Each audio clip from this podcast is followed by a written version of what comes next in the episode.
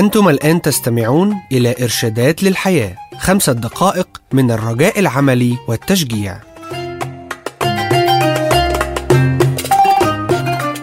الحياة الروحية الشيطان الفكر.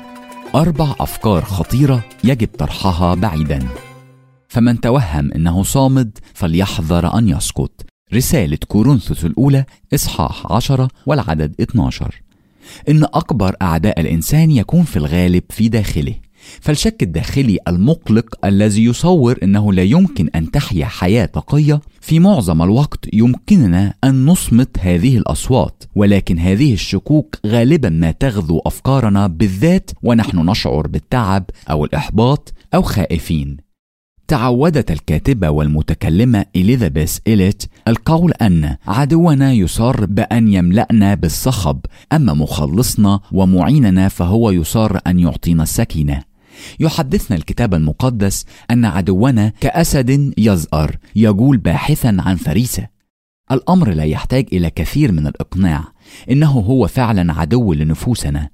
ولكن بعض الأحيان لا ندري تماما كيف يتمكن من هزيمتنا عن طريق التأثير على فكرنا. عندما كتب الرسول بولس لأهل مدينة أفسس تحدث في رسالته عن خطط إبليس واستخدم كلمة تصف أساليبه. وهنا يحاول الرسول ببساطة أن ينبهنا مشيرا أن إبليس له خبرات كثيرة وإننا بالمقارنة نعتبر مبتدئين تنقصنا الحنكة الروحية والحكمة. لكن كيف يتم ذلك؟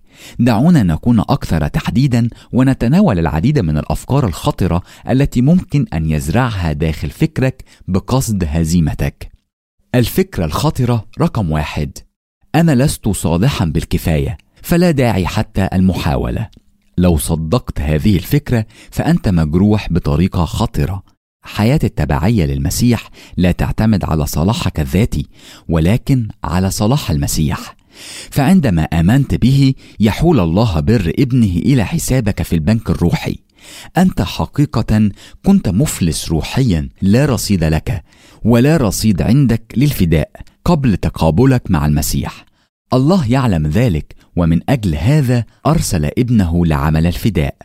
الفكرة الخطره رقم اثنين كيف لي أن أزدهر روحيا بينما آخرين من هم أقوى مني لم ينجحوا؟ هذه فكرة الشخص الذي يقف أمام جبل إيفرست ويفكر في نفسه قائلا لو كان المتسلقين المتدربين على التسلق لسنين طويلة لم ينجحوا للوصول للقمة ما الذي يجعلني أن أقدر؟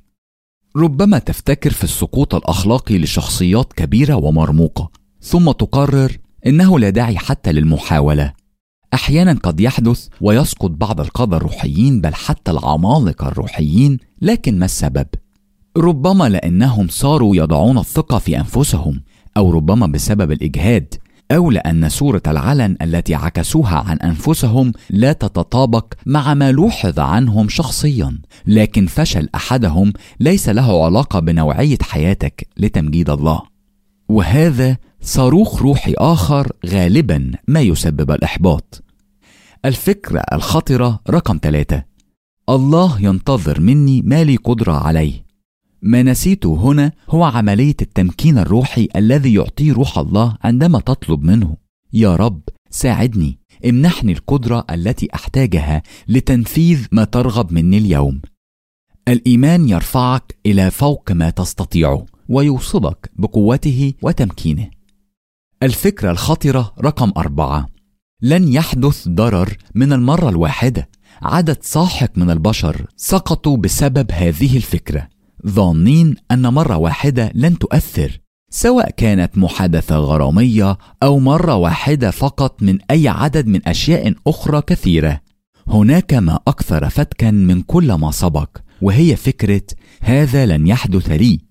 المنطقة التي تظن أنك محصن فيها تكون هي أكثر النواحي خطورة. لا أحد يملك افتراض رحمة الله لنا أو حمايته أو نعمته. لهذا السبب تحتاج أن تبقى قريبا منه وتتواصل معه يوميا وتسمح لكلمته أن تتغلغل في حياتك وأفكارك.